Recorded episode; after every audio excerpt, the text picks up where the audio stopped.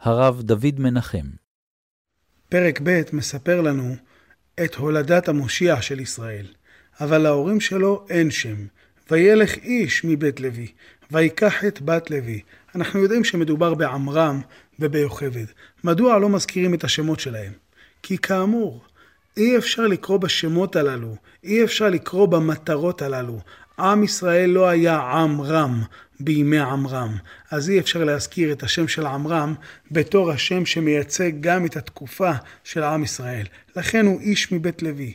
יוכבת זה י"ו זה שם השם מלא בכבוד, אבל כאשר עמו של אלוהים נמצא בהשפלה, נמצא בסוג אפילו של השמדה, אי אפשר לקרוא לאלוהים בשם הכבוד, אז היא לא יוכבת, היא בת לוי.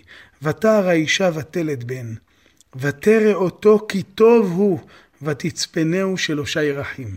המילים הללו יש בהם דרמה גדולה.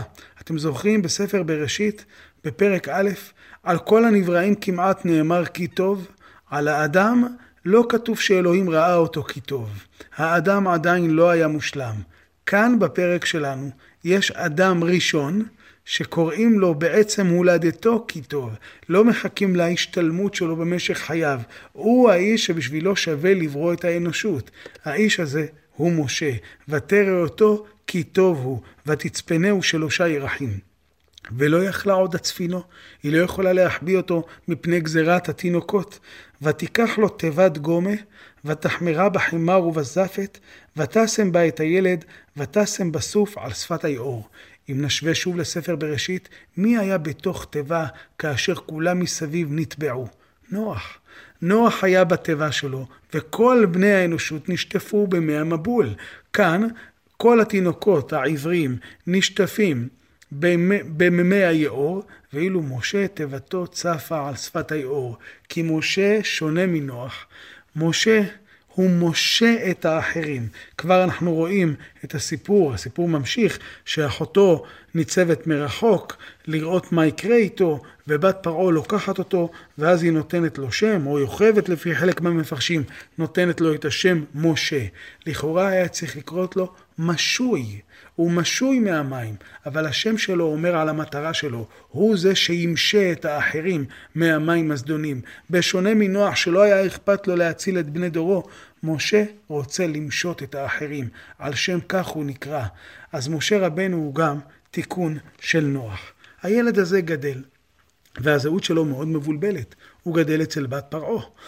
והנה בפסוק י"א נאמר, ויהי בימים ההם, ויגדל משה. ויצא אל אחיו וירא בסבלותם. שוב, הפסוק הזה הוא פסוק דרמטי מאוד. משה יוצא אל אחיו. אתם זוכרים בספר בראשית כמה היה קשה שהאחים יצאו אלו לקראת אלו.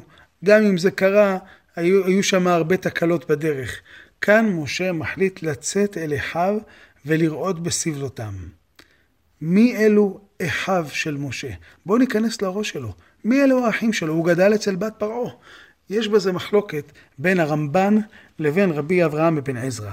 הרמב"ן אומר, ויגדל ויצא אל אחיו, הגידו לו אשר הוא יהודי, הוא יודע, מישהי סיפרה לו, האומנת שלו, או מישהו סיפר לו, גילה את אוזנו, אתה יהודי, אתה עברי, אתה שייך לעברים האלה, ולכן הוא היה חפץ לראותם בעבור שהם אחיו, והסתכל בעמלם, ולא יכול היה לסבול לראות את הסבל הגדול שלהם.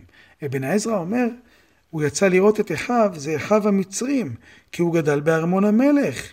אז הוא יצא לראות את אחיו, את השוטרים המצרים. אז מי צודק, הרמב"ן או רבי אברהם אבן עזרא?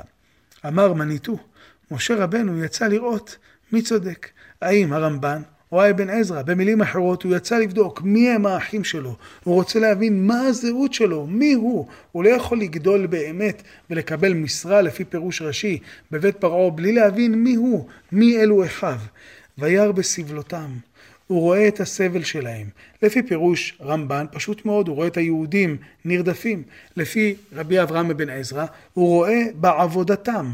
זה, סבלותם זה המטלות שמוטלות עליהם. הוא רואה מה השוטרים המצרים עושים במטלות שלהם. וירא איש מצרי מכה איש עברי מאחיו. שניהם אישים, איש מצרי ואיש עברי. אבל ברגע שהוא ראה את המצרי מכה את העברי, הוא החליט שהאיש העברי הוא מאחיו. ויפן כה וכה, וירא כי אין איש. המצרי כבר הוא לא עם אישיות. לכן ויח את המצרי ולא את איש המצרי. המצרי איבד את אישיותו בזה שהוא עינה את העברי שתחת ידיו, הוא טומן אותו בחול. ביום השני הוא יוצא, רואה שני אנשים עיוורים ניצים, והוא לא שותק. אומר רבנו הרמב"ם, התורה מספרת לך הוא משה לפני מתן תורה, שתבין למה הוא זכה לנבואה, מפני הפעילות החברתית שלו. הוא לא מסוגל לראות עוול בסביבתו. הוא רואה מצרי מכה איש עברי, הוא הורג את המצרי. רואה שני אנשים עברים ניצים, הוא פונה לרשע, אומר לו, למה תכה רעך? הרשע אומר לו, מי שמך לאיש שר ושופט עלינו? הלהורגני אתה אומר כאשר הרגת את המצרי? ואז משה מבין, הוא אומר, העם הזה לא יכולים להיות אחים שלי. אכן נודע הדבר, אין להם אחווה. הם לא מסוגלים לאחווה. כך אומר רש"י. נודע לי הדבר שהייתי תמה עליו. מה חטאו ישראל מכל שבעים אומות להיות נרדים בעבודת פרך? אבל רואה אני שהם ראויים לכך. הוא דן לשלילה את כל זרע ישראל. הוא אומר, הם בכלל לא ראויים לאחווה, הם שונאים אחד את השני, יש להם נפש עבדותית.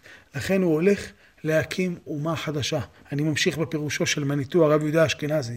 הוא הולך למדיין כדי להקים מהם אומה. כתוב, ויברח משה מפני פרעה, וישב בארץ מדיין, וישב על הבאר. אומר רש"י, למד מיעקב שנזדווג לו זיווגו על הבאר. יעקב יושב על הבאר, והנה רחל באה לקראתו, ואז הוא גלל את האבן. על הבאר יעקב מייסד את עם ישראל. משה אומר, אני על הבאר הזו אייסד אומה חדשה, אומה ממדיין.